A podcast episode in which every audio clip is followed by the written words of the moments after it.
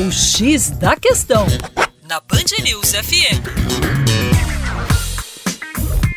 Olá, ouvinte Band News, como vai? Tudo bem com você? O Juninho Lopes, do Terra Negra. Segundo especialistas na área de energia, o século XX foi o da energia embaixo da terra carvão mineral e petróleo. Já o século XXI será o século da energia acima da Terra, ou seja, energia solar e eólica. Veja bem, a energia solar e a eólica são renováveis e limpas, pois não emitem gases que intensificam o efeito estufa.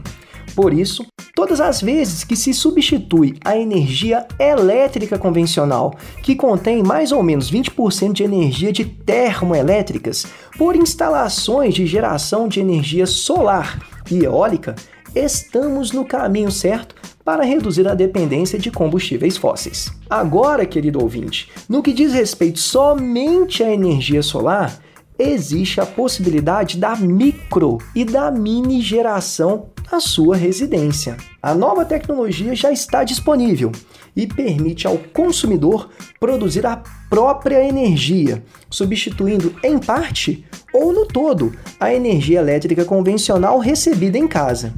E se a produção de energia doméstica exceder o seu consumo, o consumidor se torna automaticamente um vendedor de energia elétrica limpa para a rede da sua cidade. E vale lembrar que a energia é produzida até mesmo em dias chuvosos ou nublados, por causa da radiação solar.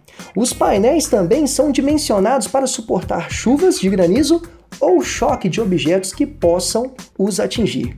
É isso aí. Para mais, acesse educaçãoforadacaixa.com. Um grande abraço.